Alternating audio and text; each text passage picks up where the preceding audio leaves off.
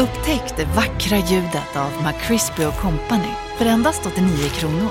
En riktigt krispig upplevelse. För ett ännu godare McDonald's. Woop woop! Innan vi drar igång veckans avsnitt vill jag passa på att prata om poddens två sponsorer, och vi börjar med Ica Quantum Naxta. Gänget är borta, de är så pass smarta att de har färdigrätter den här sommaren för alla möjliga tillfällen. Oavsett om du ska sitta i parken, vara på beachen en dag eller om du bara känner en kväll att nej, jag orkar inte grilla. Då drar ni till Ica Quantum Naxta och handlar er färdigrätt. Poddens andra sponsor, Eurokakel, där har vi ett gäng som vet hur man ska hantera kakel och klinker, och de levererar det i hela Sverige. Besök eurokakel punkt omvandlaren punkt se för mer information. Nu rullar vi jingeln!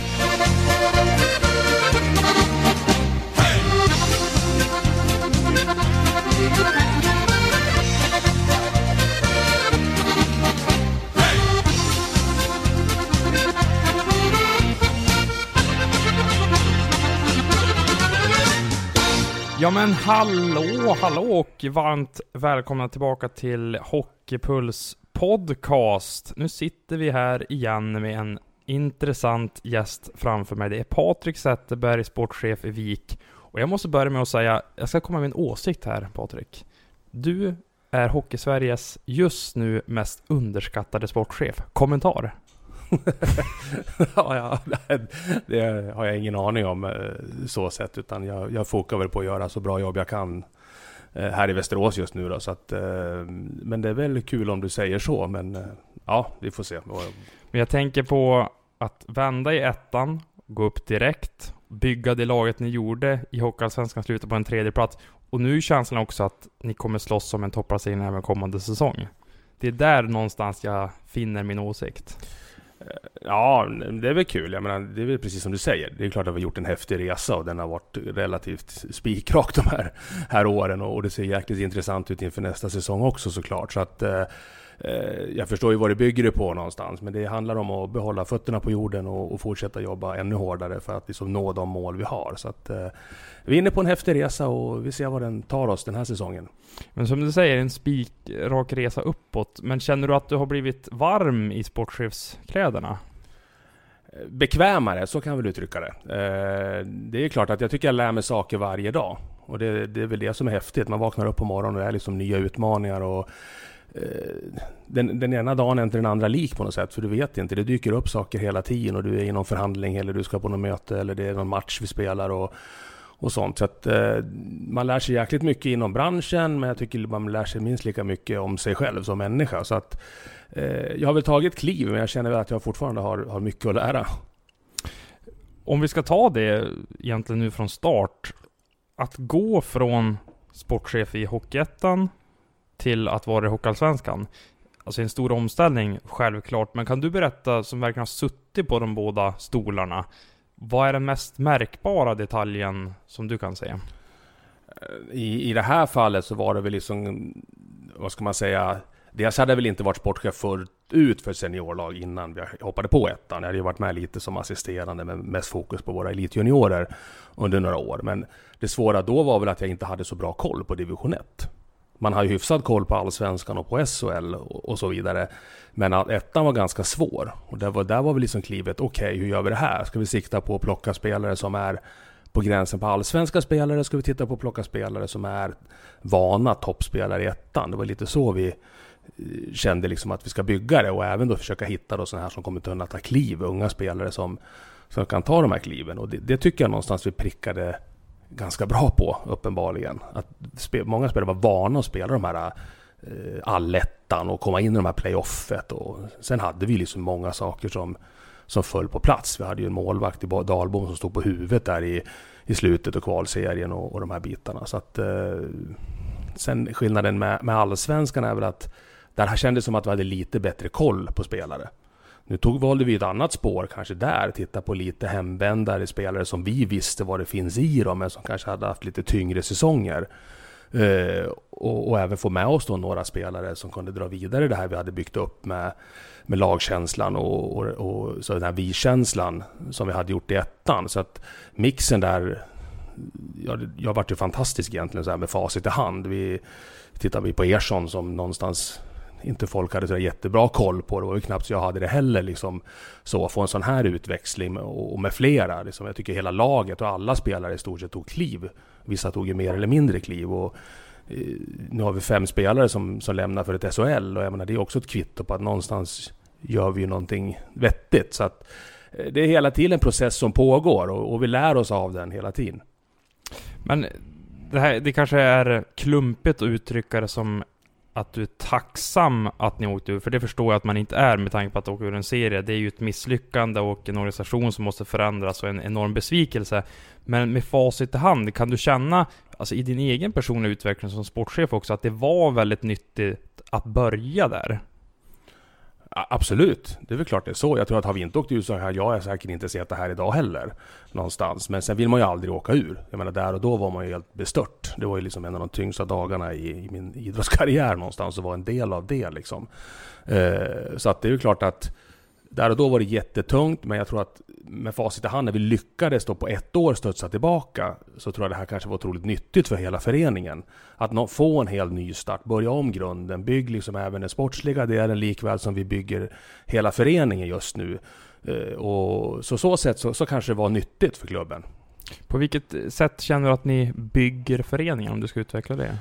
Nej, men vi, vi känner väl någonstans att vi, många satt och tittade snett på Västerås. Det var många som kanske tyckte peka finger och garva åt oss när vi åkte ur, hade rätt åt det, lite sånt. Man kanske hade satt sig lite på eh, höga hästar och tittat ner och tyckte man var lite mer och bättre och, och sådana saker. Och det var den bilden vi kände att nu har vi chansen att ändra den här. Så att, jag menar, likväl som vi vill göra en resa sportsligt och ta såklart upp och, och göra ett bättre hockeylag, så vill vi även bygga en förening som uppfattas som man vill vara nära och tycker liksom är sund och, och man vill stötta och, och näringslivet vill vara med och supporterna trivs att vara här och skapa en närhet helt, helt enkelt, plocka ner föreningen till folket igen. Och den resan tycker jag har ju varit minst lika framgångsrik som vi har kanske varit rent sportsligt under den här tiden, så att det är ju någonting vi värderar väldigt högt och vi fortsätter att jobba med varje dag.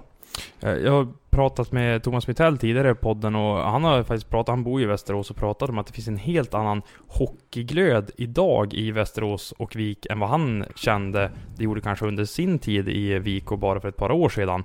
Vad är största skillnaden och vad är faktorn egentligen till att ni har lyckats med det? Ja, det är ju svårt att säga. Jag tycker man har gjort väldigt, väldigt mycket bra i Västerås under årens lopp sådär och någonstans. Men att vi har väl satt ett stort fokus på, på att liksom vara nära och göra någonting tillsammans och involvera supportrar, partners, vad ska man säga, media och sådana saker. Att liksom sunt förnuft, alltså vara lättillgängliga, inte göra något större ja, väsen av sig på något sätt, utan liksom jobba ödmjukt och, och målmedvetet med en hög kravbild på oss själva såklart, och det, det har väl någonstans tagit oss dit där vi är idag.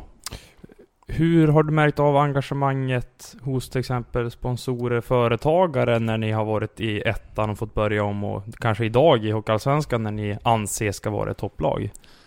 Ja, men det har ju varit en, en häftig resa där också såklart. Jag menar, dels har vi ju fantastiskt många trogna partners där ute som har stöttat oss egentligen vad vi än är, och tack vare dem någonstans så vi kunde liksom ändå ge oss hyfsat bra förutsättningar i ettan. Eh, på något sätt vi fick med oss de här partnerserna som gick in och stöttade oss i det här, och de följde ju med såklart vidare upp då i en allsvenska. Det, det blir ju en spin-off någonstans. De följde ju med det här och tyckte liksom att fasiken, det är skitkul att få jobba nära och tillsammans med Västerås. Så att sen gör ju allsvenskan generellt att du får lite mer centrala avtal, och det är klart att andra företag som kanske kan sy- vill synas lite mer blir ju intressant att, att komma tillbaka kanske då till klubben igen. Så att det har vi ju märkt eh, stor skillnad. Är det en annan typ av press du upplever den här sommaren jämfört med förra, eftersom att ni av förklarliga skäl ansågs vara underdog då? Det vet jag inte, jag har inte tänkt riktigt sådär. Jag tycker liksom någonstans att eh, jag känner själv att förra året gick vi med en trupp som vi kände oss kanske lite osäkra på själva, och många utifrån tittade på oss och undrade okej, okay, vad är Västerås? Vem ska göra målen? Vem ska stoppa pucken och fixa ledningen det här överhuvudtaget? Och det tycker jag väl att vi bevisade förra året att vi vi fixar liksom. Och i år känns det ju som att vi går in med en mycket stabilare trupp med spelare som kanske redan har gjort fantastiska säsonger i år i andra klubbar, likväl som de spelarna som följer med oss nu från förra året har ju fått ett år till och känner jag att ja, men fan, allsvenskan fixar ju. Så jag, jag känner ju att nyförvärven är ju en del i det här, men likväl våra spelare som är med oss har ju ett år till, så för mig blir de också nyförvärv med mer erfarenhet och, och vet vad det handlar om och kan börja på några trappsteg högre upp. Så att det är väl skillnaden i år. Så att jag känner mig liksom eh, mer trygg att gå in i den här säsongen och känna att vi har ett lag som, som absolut är ett bra allsvenskt hockeylag. Sen får vi se hur långt det bär. När vi sitter och spelar in det här, då har du två målvakter, åtta backar och tretton forwards på kontrakt. Hur skön är den känslan att redan nu faktiskt ha kunnat sätta en allsvensk trupp? Ja, men den är ju jätteskön. Alltså det är väl klart att man, man vill väl så tidigt som möjligt vara klar med det. Framförallt när vi, vi jobbar ju väldigt målmedvetet och fokuserat på att bygga gruppen. Och här har vi i stort sett alla är på plats nästintill nu. Så att jag menar, att ha det redan här när vi kör igång en sommarträning första maj, det, det är ganska unikt tror jag. Det är väl någon enstaka då som... Kelsey nu är ju absolut inte på plats än, men fick han vara så skulle han vara här imorgon. Men, eh, så det är klart, vi känner ju nu att den, den nya bygget är igång, de är, nya har kommit in i det, de trivs kanonbra, liksom, de gillar fysupplägget, eh, liksom, eh, gruppen, stan, så att det börjar sätta sig redan nu och det är en rätt häftig känsla.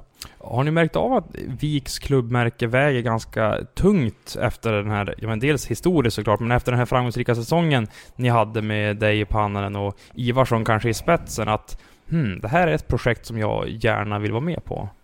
Ja, men det tycker jag. Det tycker jag generellt. Jag har spelare själva som har ringt och vill till Västerås. Jag får agenter som hör av sig som säger att fan, jag har, min klient, den här spelaren, hör av sig till mig och kolla, vill att jag ska kolla med Västerås. Så att där är lite annat i år på vad det kanske har varit de här åren jag hållit på tidigare. Då har man börjat från noll. Här hade vi i alla fall med oss en halv trupp in i det. Sen tappar vi ju en del spelare såklart, men nu satt vi i ett läge där, där vi liksom kunde mera lägga ett pussel, titta vad är det för typer av spelare och karaktärer vi vill ha in i det här och liksom mera kunna liksom headhunta på ett annat sätt och kanske tagit fram mellan tre och fem namn på varje post och liksom, de här är vi intressanta och vissa kanske vi inte har kunnat ha fått av ekonomiska skäl eller av andra skäl, men att någonstans så tycker jag att de spelarna vi har, har fått är de vi har velat haft och, och det känns jäkligt skönt. Har det varit en tuffare avvägning då? För jag kan tänka på att man måste sortera på ett annat sätt när inte agenterna hör av sig som de kanske har gjort nu. Ja, alltså det är klart att det blir, vi sitter ju i ett läge nu där vi får säga nej till bra spelare. Så det är ju skillnaden kanske. Ett angenämt problem. Ja, det är ju så man måste se det. Det är liksom, och, och, och då har vi ju liksom, tycker jag, någonstans skapat någonting bra. Att liksom, och jag tror att Västerås är inte någonting du går till för att du kanske får, får bäst betalt. Utan det vi har gjort genom den här säsongen och kanske året innan också är ju någonstans att skapat en, en miljö där folk nu ser att det är ett bra ställe för mig att vara på, att ta nästa kliv i min utveckling. Och i och med att vi nu och säger, tappar eller skickade iväg spelare till S H L så är det klart att det är ju ringar på vattnet och det märker ju spelarna och, och jag menar hockeybranschen i stort också att, att Västerås gör någonting bra och att eh, det har vi för avsikt att fortsätta göra såklart. Nu är det dags för faktarutan och ni som lyssnar på det här vet ju hur det går till, men Patrik Zetterberg är ju sportchef så det blir en liten annan variant av den faktaruta som ni kanske är vana vid. I stora drag så är det densamma, men den kanske kommer ha några detaljer som är lite annorlunda. Smeknamn? Zäta. Har det varit speciellt att ha haft det smeknamnet med tanke på att det finns en annan Zäta också som har en, kanske en annan karriär spelarmässigt än vad du haft? Ja, nej, han är väl vad heter det, hade väl kanske lite bättre karriär än vad jag hade, så där får man stå tillbaka lite, men man får väl vara glad att man kanske då har samma smeknamn som honom, så att ja, men det är väl det smeknamnet som de flesta kallar mig nu för tiden och har gjort i. Men är det någon som säger Zäta i Västerås, då vet man att man pratar om dig och inte om Henrik Zetterberg. Ja, det kan man nog vara ganska klar med att det är nog mig man pratar om då. Eller junior såklart, men... Ja, exakt. Lucas, ja. Eh, är det Lillzäta där, eller vad går han på? Ja, ja, det är nog Zäta eller Lillzäta, eh, tror jag. Ålder? fyrtioåtta. Du skrattar. Jag kommer knappt ihåg själv, det börjar bli så många år. Och närmar sig den här magiska gränsen femtio. Är det på något sätt... Kanske inte en åldersnoja, men att man börjar blicka tillbaka på vad man har gjort och vad som ska hända härnäst. Nej, men det tycker jag inte. Jag tycker jag, jag känner mig liksom inte, höll jag på att säga gammal, är jag väl kanske inte heller på ett sätt, men det har jag inga problem med alls. Utan däremot tycker jag väl att jag är ganska bra tillfreds med livet just nu, så att eh, ja, det känns rätt, helt rätt. Och i sportchefsvärlden så kan man ju säga att fyrtioåtta, det är ju ingen ålder heller. Nej, så är det väl. Där finns det väl inget bäst före datum på det sättet. Fordon. Bil. Vad har du för? Det kanske du inte vill säga vilket märke. Ja, jag åker en Volvo. En, en Volvo? X C sextio, ja. Och den trivs du i, eller? Absolut. Den har kört några mil här i den här vintern, så att ja, det är som ett andra kontor. Är det den du sitter i oftast när du ska på matcher och så, eller sitter du med på bussen, eller hur brukar det se ut? Ja, nu har jag i år jag faktiskt varit med på alla våra bortamatcher förutom två faktiskt. Av en slump så var båda matcherna mot Vita Hästen borta var inte med. För övrigt har jag varit med alla matcher, men de här längre åker jag med bussen, men det som ligger i två, tre timmar bort, då brukar jag ta egen bil då. Så att, är det viktigt för dig att vara närvarande på det sättet i din roll? Ja, men det tycker jag. Jag har ju, jag har ju valt att jobba nära laget. Jag tror jag vill vara en naturlig del av laget. Jag vill att spelarna ska kunna vara sig helt själva när jag är där nere. Jag, jag har haft en egen karriär där jag i stort sett har bara sett sportchefen när laget har gått dåligt. Han kommer in och skriker lite grann och så sopar man igen en dörr och går därifrån. Och det känner jag liksom, den vill inte jag vara, utan jag vill vara där oavsett om vi vinner, förlorar, och spelarna ska kunna vara sig, sig själva och, och kunna liksom chibba och tjabba med mig också någonstans. Även om såklart vi vet en respekt i den yrkesrollen är ju såklart där de är. Och, och det tror jag liksom har varit en viktig del i, i den framgång som vi kanske haft de här åren. Att, att liksom det är en, en skön stämning där nere. Och det är som jag sa, när matchen är slut, även om vi har vunnit, förlorar, det gäller liksom att, att särskilja på person och prestation. Och det, det tycker jag vi har lyckats bra med. Och det verkar vara mer vanligt förekommande också att sportchefer jobbar mer tajt mot sina lag. Än, som du är inne på tidigare, kändes som att de kanske distanserade sig lite mer och sedan kom ner och ja, men, kastade en sko eller en, skällde ut någon spelare, tog fram hårtorken. Det känns som att det finns ett annat klimat från sportcheferna idag. Ja, men det tror jag. Jag tror väl liksom att det är väl kanske det här man pratar om, det här moderna ledarskapet. Och jag menar, tittar vi generellt ut i samhället idag så är det ju på ett helt annat sätt. Du behöver jobba mycket mer med människan. Och vi jobbar ju coachar väldigt mycket människan. Det är kanske den vi sätter störst fokus på, liksom, att få människan att må bra. För då tror vi att då är det större chans att du ska kunna liksom ta nästa kliv ute på isen också. Och det här positiva ledarskapet, att vi sätter ju stort fokus egentligen på det du gör bra. Det är det vi vill att du ska göra bättre. Och sådana saker. Så, så du och Pannaren och Ivarsson, ni pratar egentligen mer om mänskliga aspekter och kanske inte mer hockeytekniska detaljer och hur de ska bli bättre?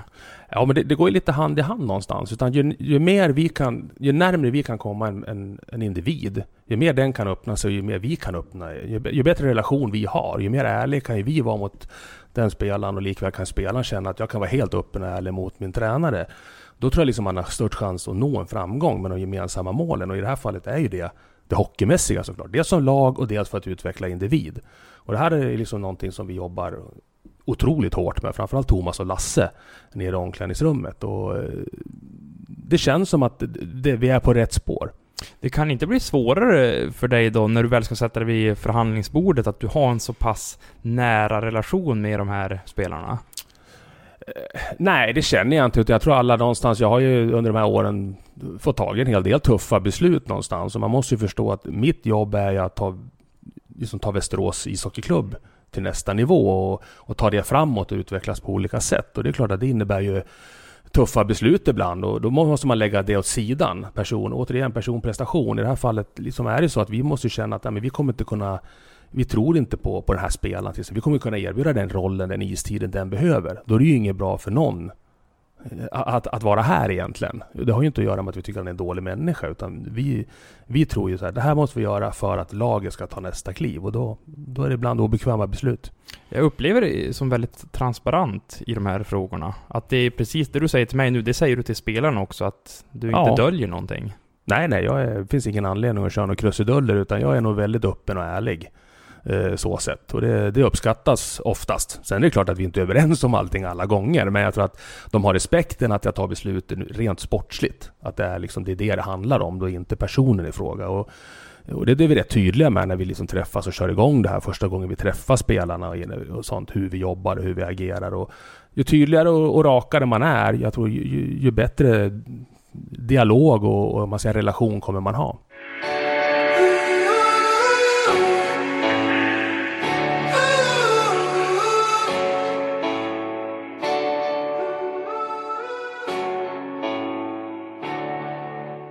tjänar mer än en riksdagsledamot. Och där kan jag säga att arvodet ligger på sextiofem tusen.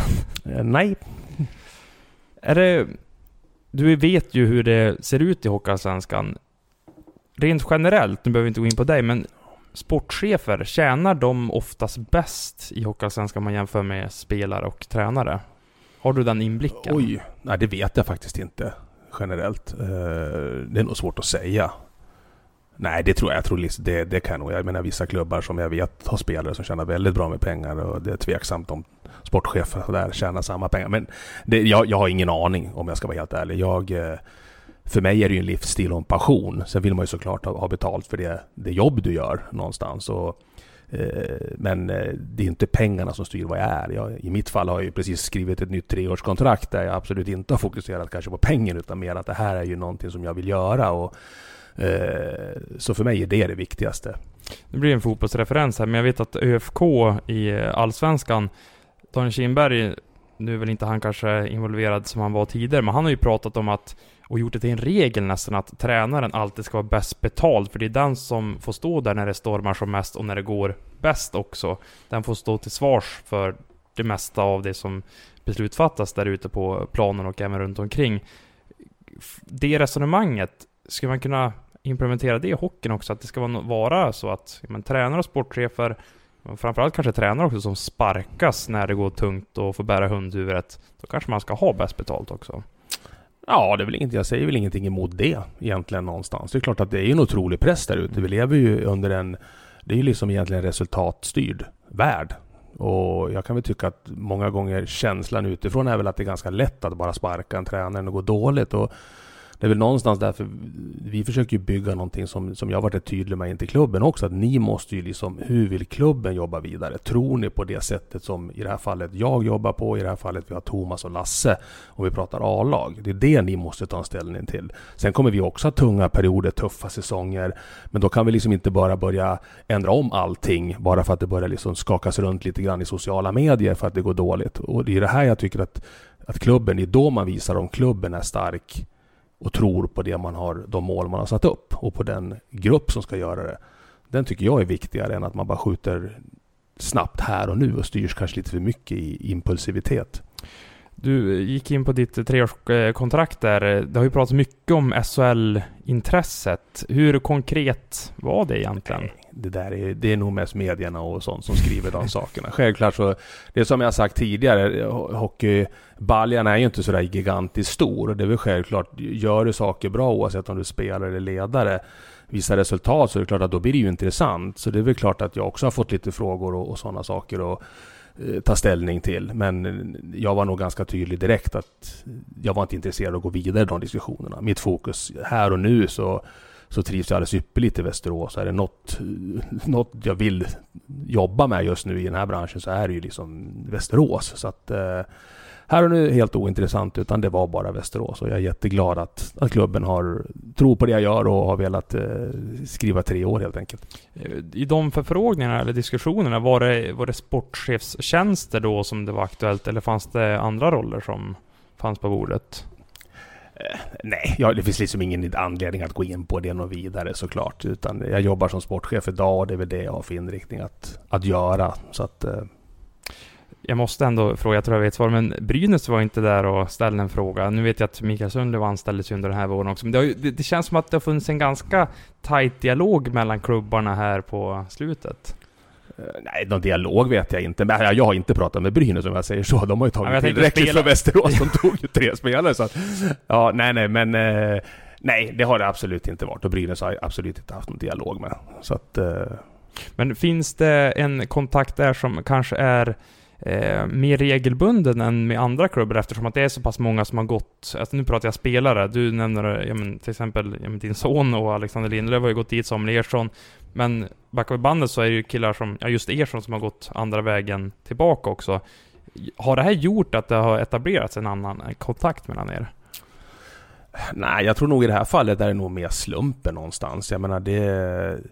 Jag har inga egentligen några jättekontakter in i Brynäs. Jag menar, Campese då, så många som är från Västerås och, och verkar i Brynäs nu såklart. Men jag menar, vi har ju mer känt varann, om man säger, lite mer hej och du och inte varit en ingående bekanta så. Han är ju relativt ny i hockeyvärlden också.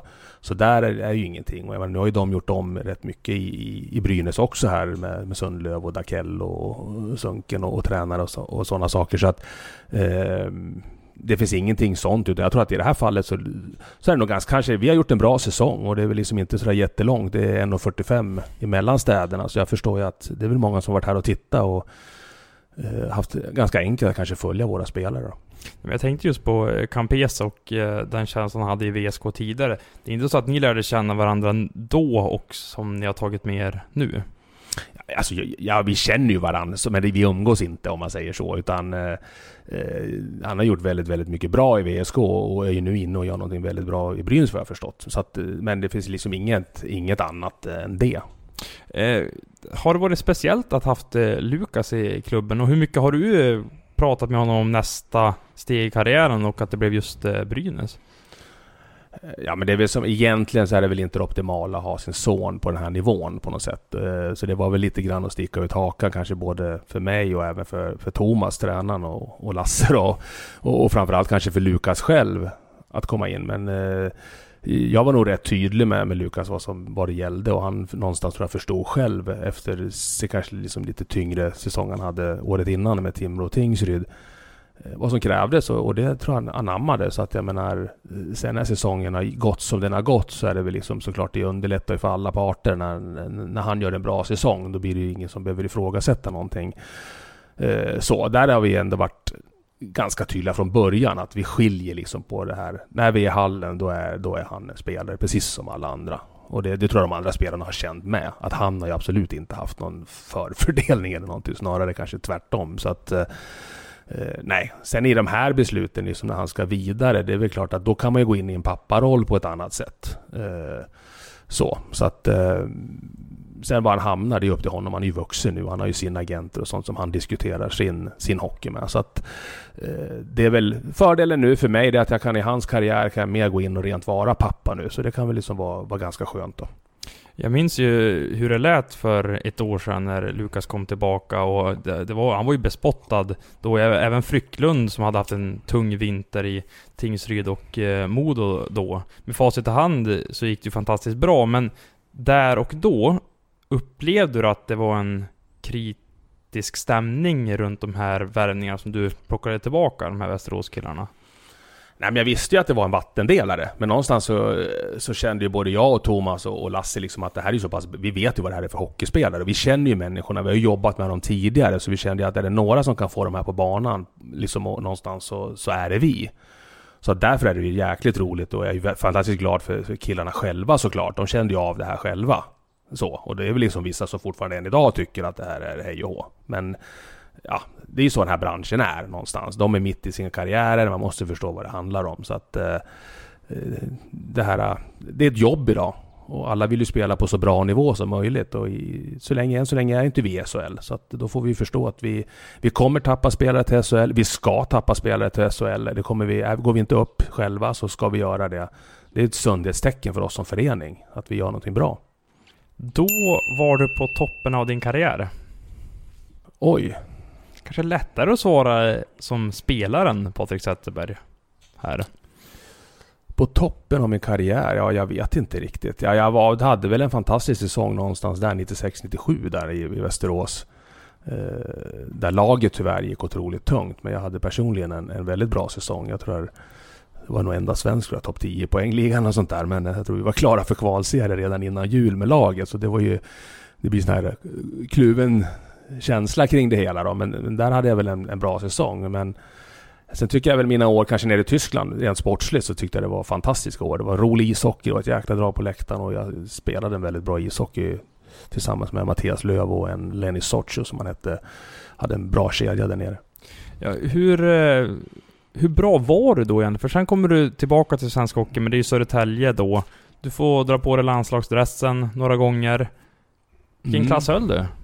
Vad sa du? Vilken klass höll du nu när det har gått nästan tjugo år sedan den tiden? Fan, det finns ju ingen värre än att sitta och bedöma sig själv. uh, nej, men det är väl klart att någonstans så höll jag väl i alla fall en bra elitserieklass. Jag menar, det, det är väl klart att jag, du åker väl inte på landslagsläger och...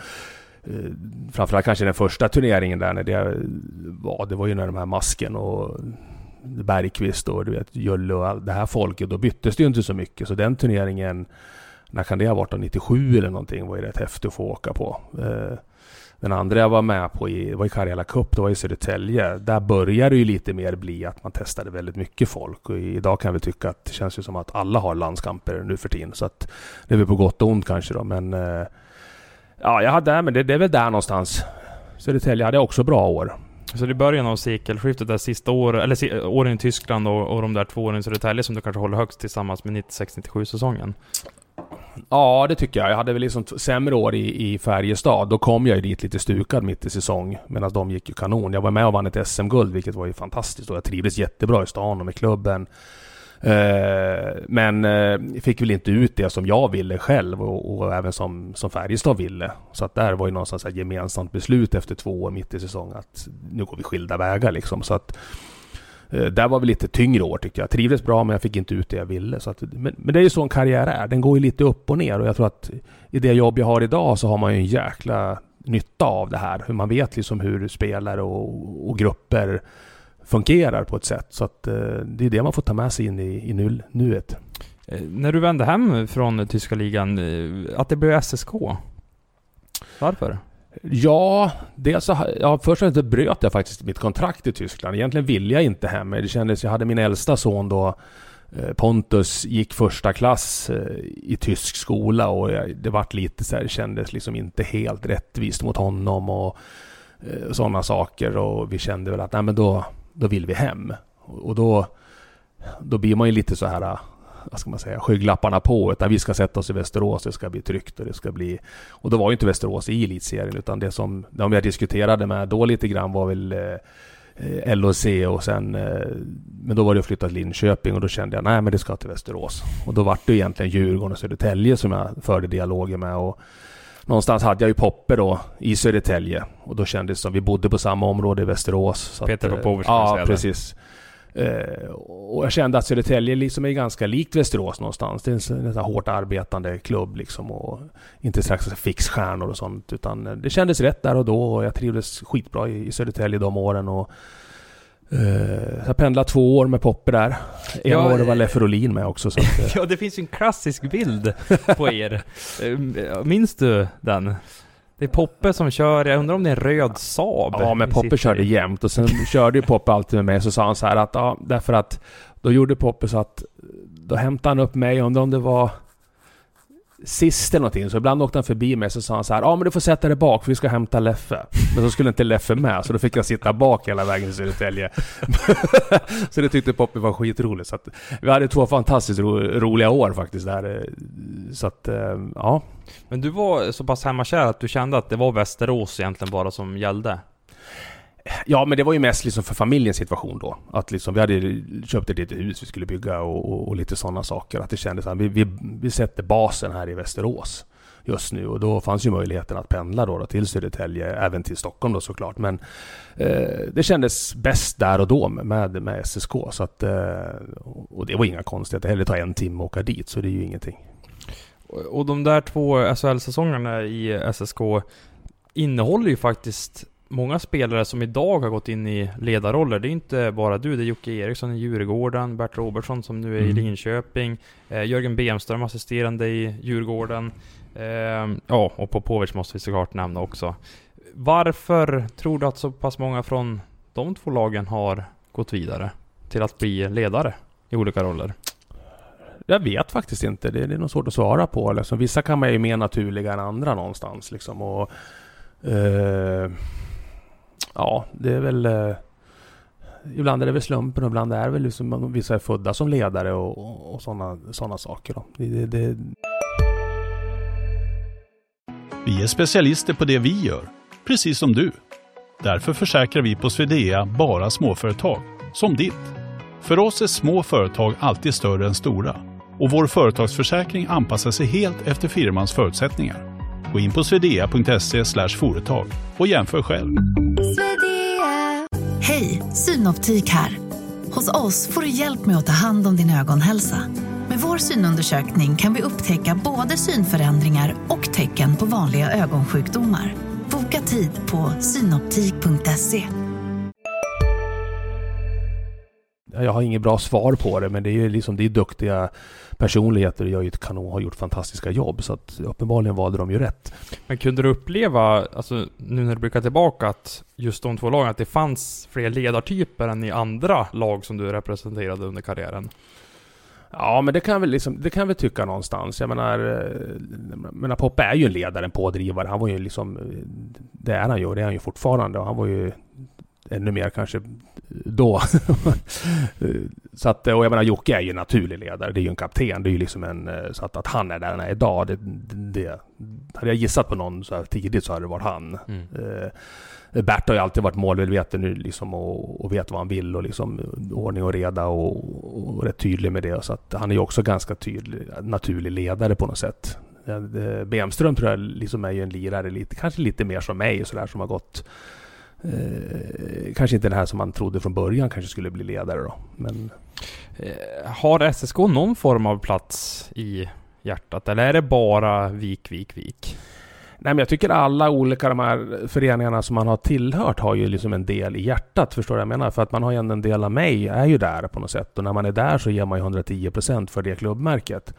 Det är ju det som är. Sen är ju Västerås unikt, det är ju min moderklubb, och det är här jag bor, och det är här, det är ju den klubben kanske jag har följt närmst under alla år, oavsett om jag har varit iväg och spelat eller liksom när jag kom hem och la av och sådana saker, så är det som har ju, den blir naturlig att följa på ett annat sätt. Men jag har bra kontakter i de flesta klubbar idag, och som du säger, många av mina gamla kompisar och, och spelare är ju verksamma i S H L och Allsvenskan idag, så att det gör ju det hela ännu roligare. Men ur dina allsvenska sportchefsögon då, hur ser du på S S K? För om man pratar noll noll-talet, då är de egentligen uppe i högsta serien, elitserien som det hette då, under i princip alla år. Det är något år de åker ur, men då studsar de tillbaka. Sen tio-talet här, då har det varit en lång och tuff kräftgång med bland annat ett uttag till division ett. Hur ser du på S S K från var du står idag? Nej, det är svårt, det som jag inte har varit i föreningen var så, hur det är, och det blir, jag vill kanske fel person att uttala mig om det också, men jag tycker att jag tycker Södertälje och Västerås är ganska lika varandra föreningar, och kanske har gjort en liten liknande resa också någonstans, så det är väl det jag kan liksom känna så här om man blickar på det utifrån. Så att det finns en otrolig historia, och de har ju liksom eh, större kanske historia på, på vissa sätt med lite S M-guld och sådana saker än vad Västerås har, så att eh, jag tycker vi är ganska lika någonstans och har gjort en likadan resa som jag sa. Så att eh, nu står vi i samma serie och slåss om samma mål förmodligen. Så att eh, det är häftigt. Och ni kanske ska tillhöra högsta serien egentligen om man ser traditionsenligt och historiskt. Ja, så är det. Jag skulle, om man bara, jag skulle jag få tycka och välja, så är det klart att jag, jag skulle absolut tycka att absolut Västerås framförallt skulle vara där. Nej, jag behöver inte ens komma ihåg öppettiderna. Är jag vaken så har de öppet. Ica Quantum Naxta, lite öppnare.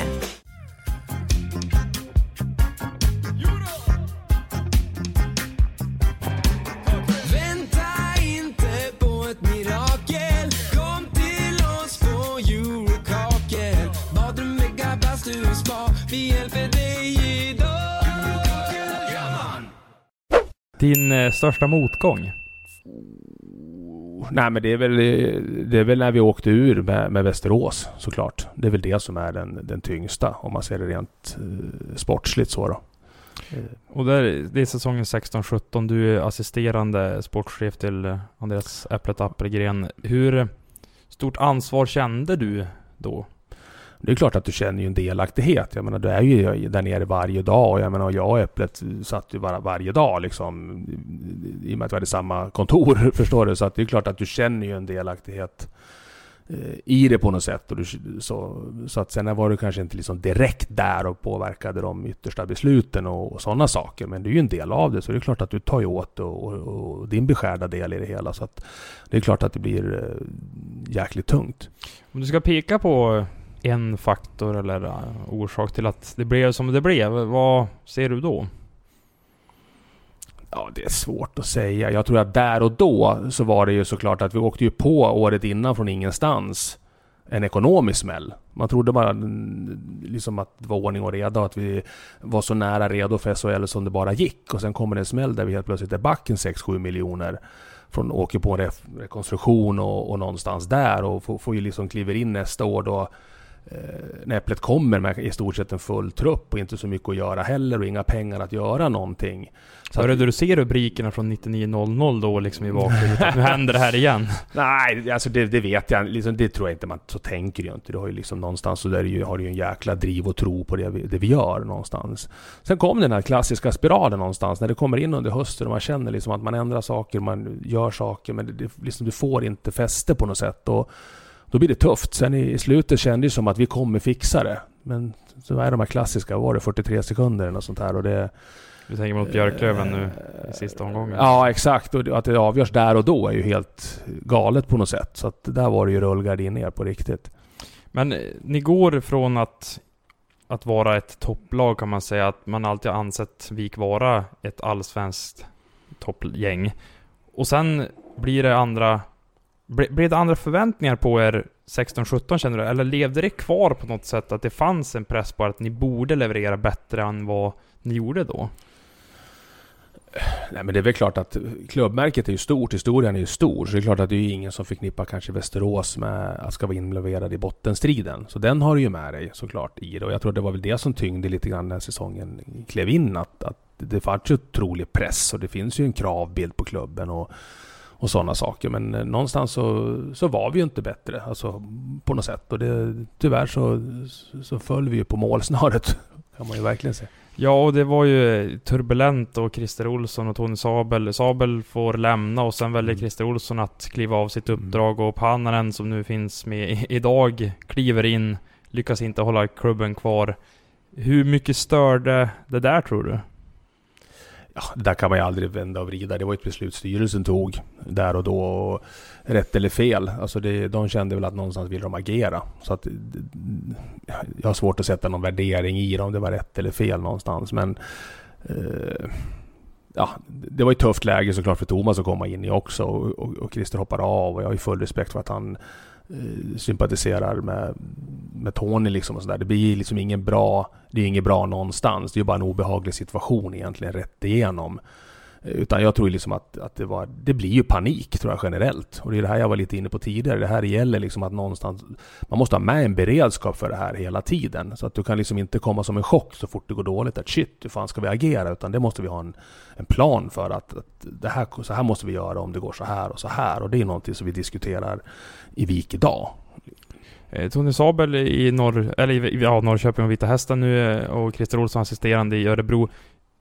Har du pratat med dem? Har du kontakt med dem? Eller är det lite stelt? Nej, men den det är inget jag, nej, men jag har liksom, man säger så här, vi har vi aldrig umgåtts eller känt varandra på det sättet så. Utan men jag är jätteglad för deras skull att, att de har de här jobben och jag menar, har, vi, har jag haft några frågor kring några spelare som de har insikt på så jag så det finns liksom inga hard feelings där. Det är ju en sån här bransch vi lever i någonstans som jag, som jag sa tidigare, det är ju en resultatstyrd bransch någonstans och jag var ju inte liksom delaktig i de besluten på något sätt så att eh, nej men det, det tror jag ingenting. Nu är de tillbaka in i det och nu får vi möta Tony här i Vita Hästen så det ska bli häftigt. Äpplet då, hur var det att jobba med honom? Han gick sedan vidare just till S S K som vi var mm. inne på.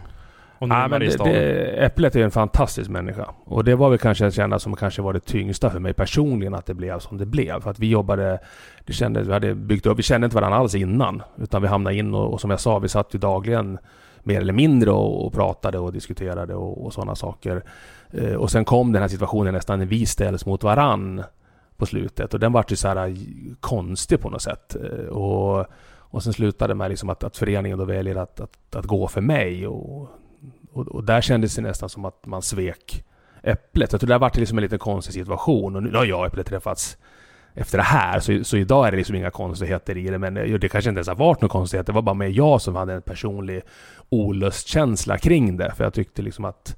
Ja, hur var det att ställas mot en kompis i det läget? Det är en position ni tävlar om, om man ska säga så. Ja, men det är den jag menar. Den blir lite olustig. Och, och så. Det blir liksom... Eh... Nej, så att den tyckte jag var lite jobbig faktiskt ett tag. Men eh, sen när jag träffade Äpple och vi har väl inte lyft den frågan. Jag tror båda kanske kände lite grann likadant. Att vi gillar nog varandra båda två. Men det var en konstig situation där och då. Så att eh, nej, men det, det var då. Din favoritplats? Jag har nog många favoritplatser. Jag har nog ingen sådär. Men ska jag säga någon sån här där man... plats där liksom kan vara mig själv. Det är nog i mina, i mina föräldrars stuga då. Det där är det harmoni fullt ut. Var ligger den? Den ligger vid Åmänningen mellan eh, Virsbo och Fagersta. Så det är dit du åker när du ska koppla av nu när du har satt truppen då? Ja, jag har nog ja, generellt sett de andra åren när jag satt på bryggan där och satt i en del samtal och byggt några. Nu är ju truppen klar redan, så jag kanske kan få hel semestern här där uppe. Så att, nej, men det är sådana här litet andningshål, det tror jag man behöver. Så att, det brukar jag och, och min fru Jeanette och hunden, vi brukar bränna upp, och så fort det brukar barnen allihopa komma, komma upp när möjligheten ges. Så att det, det är en sån här liten andningshål för hela familjen. Kanske blir lite fiske vid den där bryggan här sommaren istället för telefonsamtal då? Ja, nu är jag oduglig på att fiska i och för sig, men jag kan ju titta på när någon annan gör. Bra brygga nu till nästa punkt i, i faktarutan. En okänd talang. Om det inte är fisket, vad är det då? Oh, alltså, jag har väl ingen talang. uh... Nej, jag vet, jag vet faktiskt inte. En okänd talang, det har jag ingen aning om faktiskt. Om jag har någon så här okänd talang. Det får bli pass på den frågan, ja, kanske. Bästa sportchefen i Hockeysverige? Ja, den är svår. Den är ju, det är ju samma sak där. Det är ju så styrt. Den är ju resultatstyrd också, som man säger så. Så att jag menar, det är klart, titta de sista åren så har väl Evertsson gjort det fantastiskt bra i, i Växjö. Så, men sen tror jag, all, jag tror att det är många, finns många bra, många sunda. Jag tycker jag har kontakt med många av dem, och jag tycker det är jäkligt bra personer och som har bra värderingar och är beredda att jobba hårt för att liksom få framgång. Så att, eh, det är svårt att pricka ut någon enskild. Du har ingen sådär förebild som du kanske blickar upp mot och känner att ja, men det han gör regelbundet vardagligen skulle jag också vilja göra? Nej, men jag försöker nog plocka lite influenser från allt möjligt. Det är väl lite så man jobbar, och det är väl lite så man har fått byggt allt det här egentligen när man, när man fick ansvaret för det här. Det var ju liksom att skapa någonting utifrån vad tror jag på. Både hur vi ska agera sportsligt och hur, hur vi vill uppfattas som förening. Och det är väl någonting som jag tycker är, är mitt inne i den processen. Att liksom utveckla mig själv i min roll som sportchef. Och det är klart att jag är inte dummare än att jag tittar på vad andra klubbar gör och, och sådana saker. Så att varför uppfinna hjul en gång till?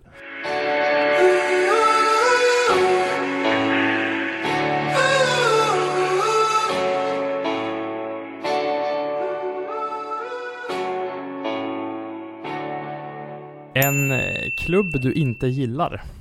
Jaha, jag är så jäkla tråkig sådär. Alltså jag har ingenting sådär som jag ogillar. Eller, nej, det, det får jag nog passa på den. Alltså. Din eh, bästa värvning? Ja, jag hoppas att det är någon som jag har gjort här i år. Men så här långt så måste jag väl säga Samuel Ersson. Ja, det kan jag tänka mig. Plocka från J tjugo Brynäs och så blir han allsvenskans M V P och bästa målvakt. Kände du redan under sommaren tjugoarton blir det ju att ja, det här är en talang utöver det vanliga? Eller var det en form av chansning?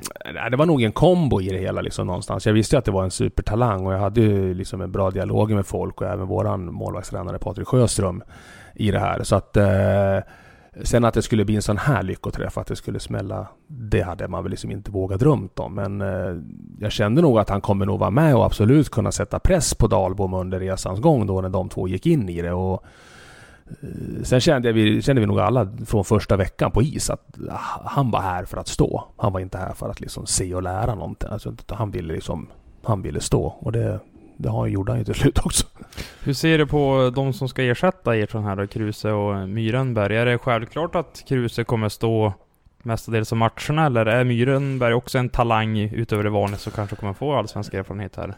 Nej, men först och främst så måste jag känna, jag känner mig jäkligt nöjd med det målvaktsparet, och då har vi fått in en, en Kruse som är ju, han hade ju säkert kunnat valt i, i ett S H L-lag om han har velat det, men han vill ju ha istid och ta nästa, nästa kliv också för att liksom kunna ta, ta S H L och, och vara första spaden där, och där får vi in en som jag kanske tycker är, kanske var den näst bästa målvakten över serien om man säger i I, i allsvenskan, så att den känns ju skitbra. Och jag menar, Myrenberg är ju liksom en liten ny version, nästa generations Samuel. Det kommer ju en uppsjö målvakter i varje årskull nu med kanske en, en handfull som är, och där är ju Myrenberg en av dem i nästa årskull, så att han är ju inte här heller för att stå med mössan i hand och, och titta på vad Kruse gör, utan han är ju in här och vill ha så mycket matchtid det bara går, och, och det är ju den här mixen som jag tror kommer bli fantastiskt bra. Det här kommer ju sporra Kruse och det kommer sporra Myrenberg och det kommer liksom bli en tävling och det kommer bli liksom ett jäkla driv i vardagen hos oss, för det är ju vardagen som någonstans bygger vad vi gör på matcherna, och där, det känns, där är vi jäkligt nöjda.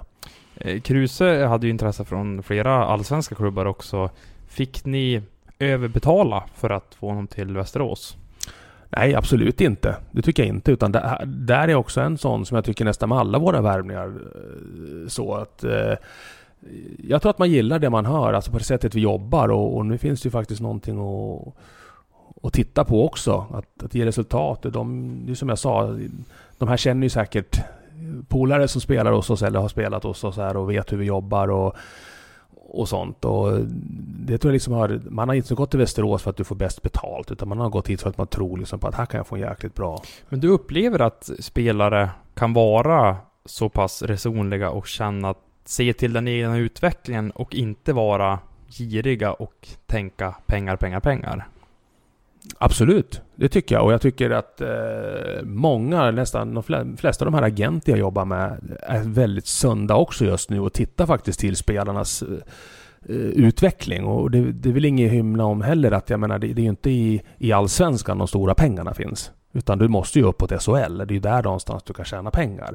Så att det är ju klart att här börjar både agenter och spelare förstå att det kanske är bättre för mig att ta ett år till i hockeyallsvenskan för att kunna liksom ta, ta nästa kliv in och vara mer redo för ett S H L. För att kunna etablera med S H L och kunna tjäna kanske då större pengar om man har det. Så att eh, det tycker jag nog att branschen börjar bli, bli bättre i, i de flesta fall.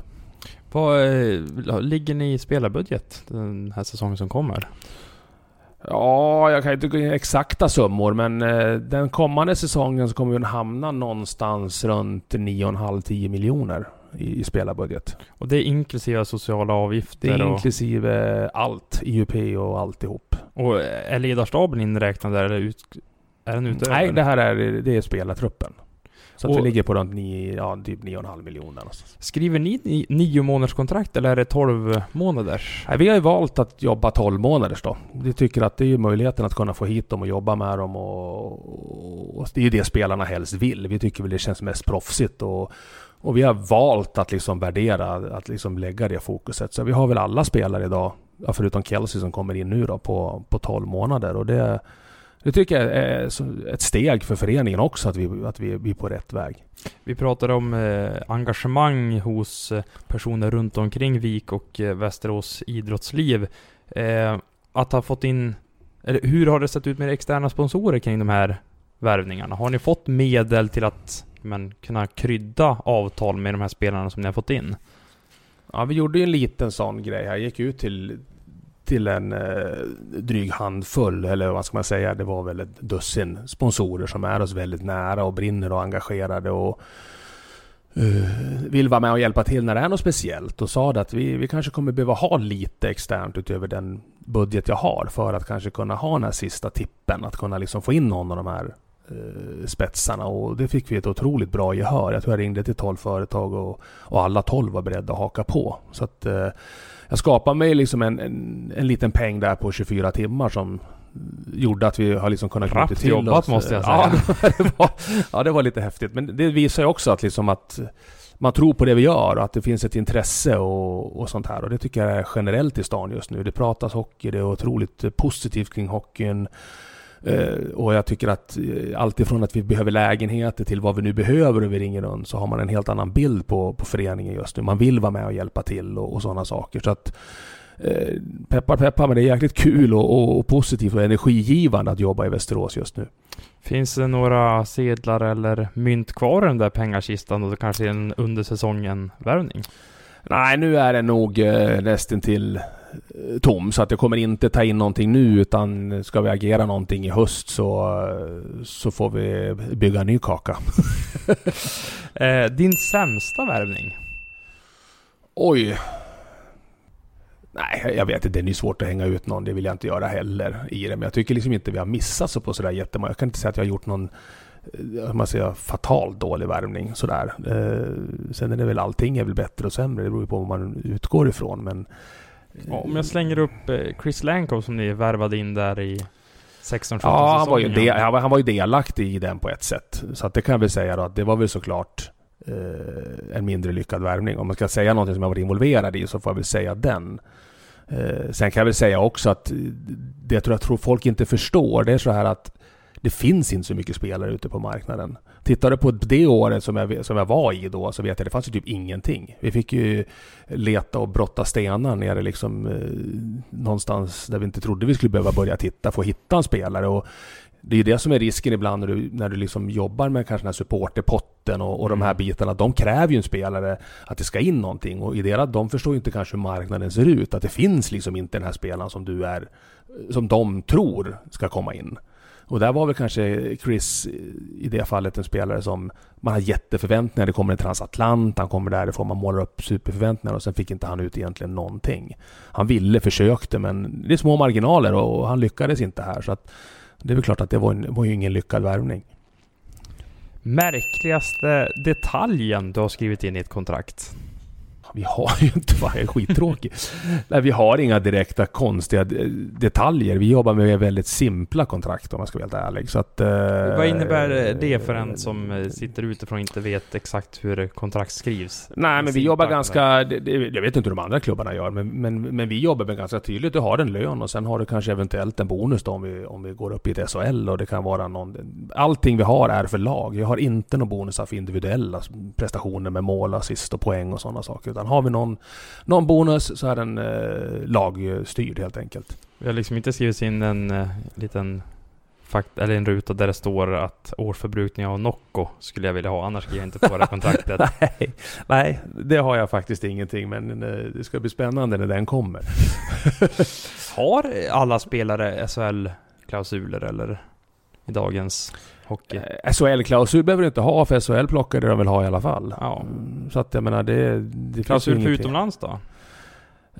Jag har ingenting hos mig som säger att, att någon kan lämna för utlandet. Så. Sen, det som jag sa, jag kan ju bara tala för hur vi jobbar, men nej, hos mig är det nog relativt raka och enkla kontrakt. En person i hockeyvärlden du inspireras av?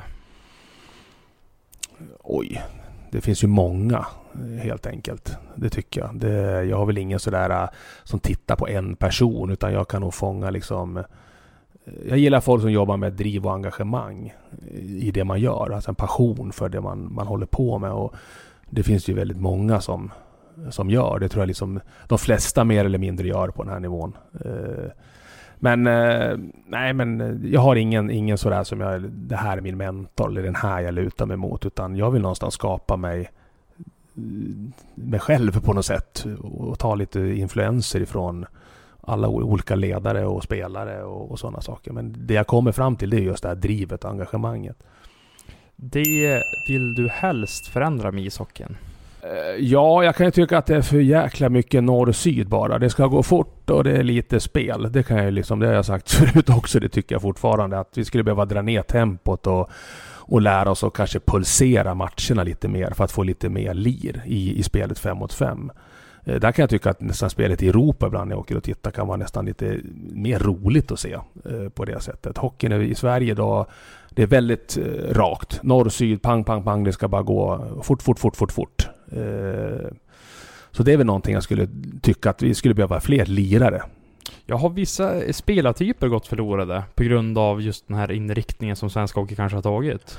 Ja, men det, jag är beredd att hålla med. Jag kan tycka själv att någonstans så har man ska, det varit ett fokus här för några år sedan att man var ut och skulle lära spelarna att gå rakt på mål och man skulle liksom de här bitarna, men det nordamerikanskt. Nej, lite nordamerikanskt. Jag menar, jag tycker det har gått över styr. Jag tycker idag ska man stöpa en spelare. Alla ska ju se likadana ut i stort sett. Det, det finns liksom, du kan inte bryta mönstret. Då ska det vara, då ska det vara helt unikt och Elias Pettersson så bra för att liksom kunna ha utrymme att, att vara annorlunda på något sätt. Och det, där kan jag tycka att vi behöver liksom någonstans se över det, kan vi göra någonting annorlunda, för att jag tror att till slut kommer säkert publiken också börja tröttna på, på den hockeyn som är. Ja, det var det jag tänkte gå in på, för i förlängningen så gynnar det väl inte produkten ishockey när alla spelar sig likadan ut och artisterna försvinner från svensk hockey. då är det inte lika attraktivt för en supporter kanske att köpa den där säsongskortet eller den där biljetten till den där hemmamatchen.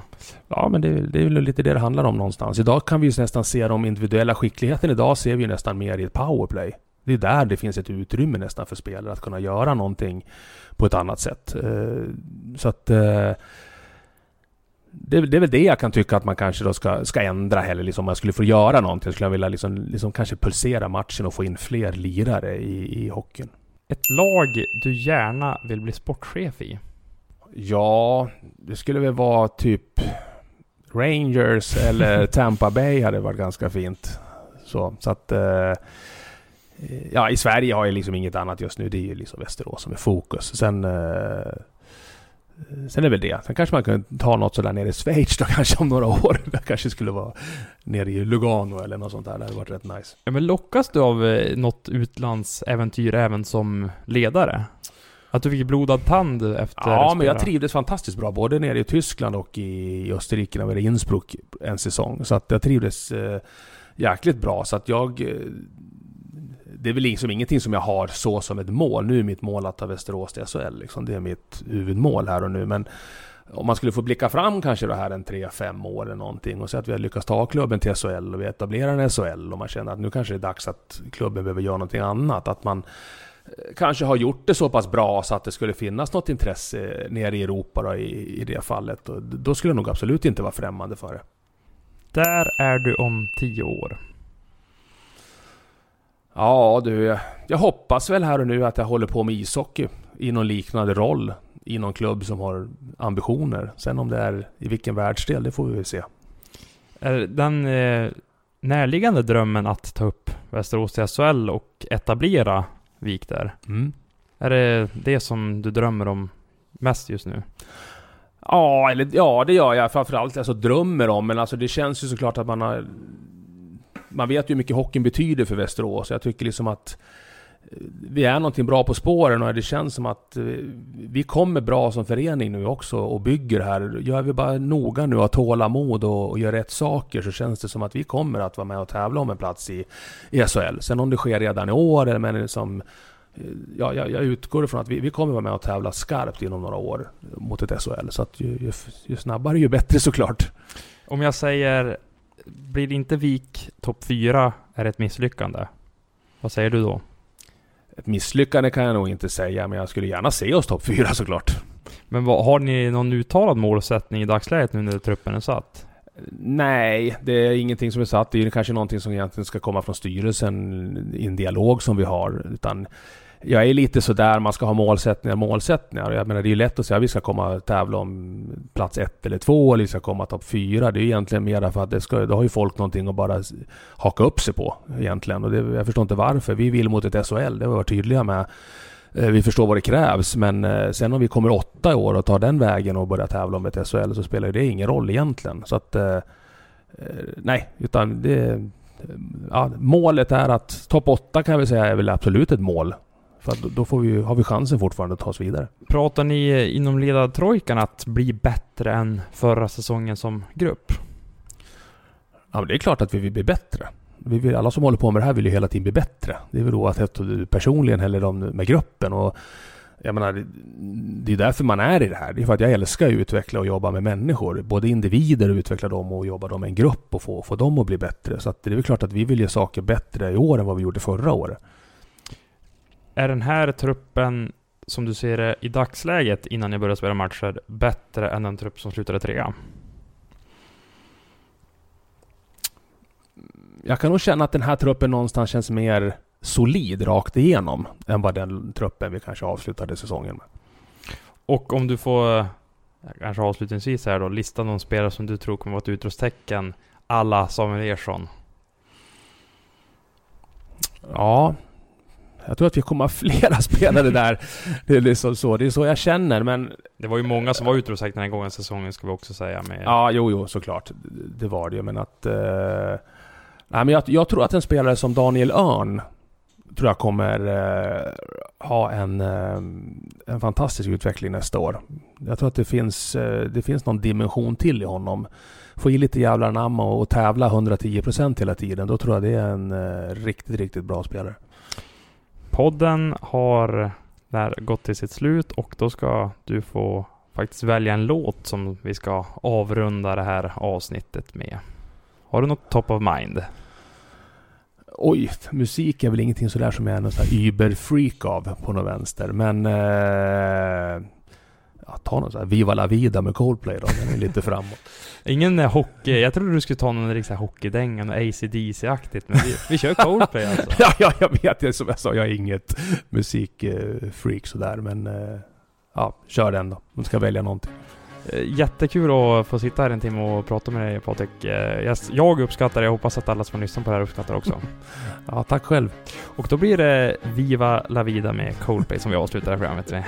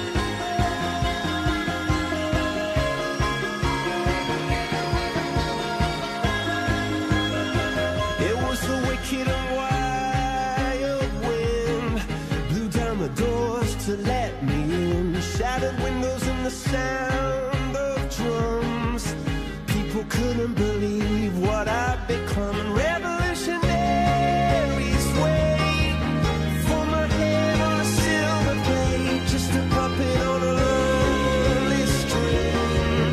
Oh, who would ever want to be king? I hear Jerusalem bells are ringing, Roman cavalry choirs are singing. Mirror, mirror, my soul. Missionaries in a foreign field. For some reason I can't explain, I know Saint Peter won't call my name. Never an honest word, but that was when I ruled the world.